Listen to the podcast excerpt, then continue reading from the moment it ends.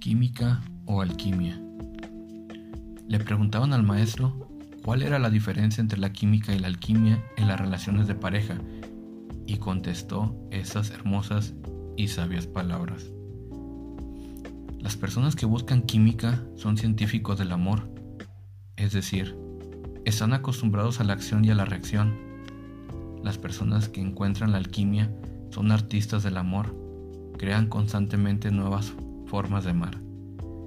Los químicos aman por necesidad, los alquimistas por elección. La química muere con el tiempo, la alquimia nace a través del tiempo.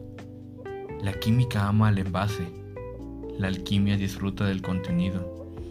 La química sucede, la alquimia se construye. Todos buscan química, solo algunos encuentran la alquimia. La química atrae y distrae a machistas y a feministas. La alquimia integra el principio masculino y femenino. Por eso se transforma en una relación de individuos libre y con alas propias, y no en una atracción que está sujeta a los caprichos del ego. En conclusión, dijo el maestro mirando a sus alumnos, la alquimia reúne lo que la química separa. La alquimia es el matrimonio real, la química el divorcio que vemos todos los días en la mayoría de las parejas.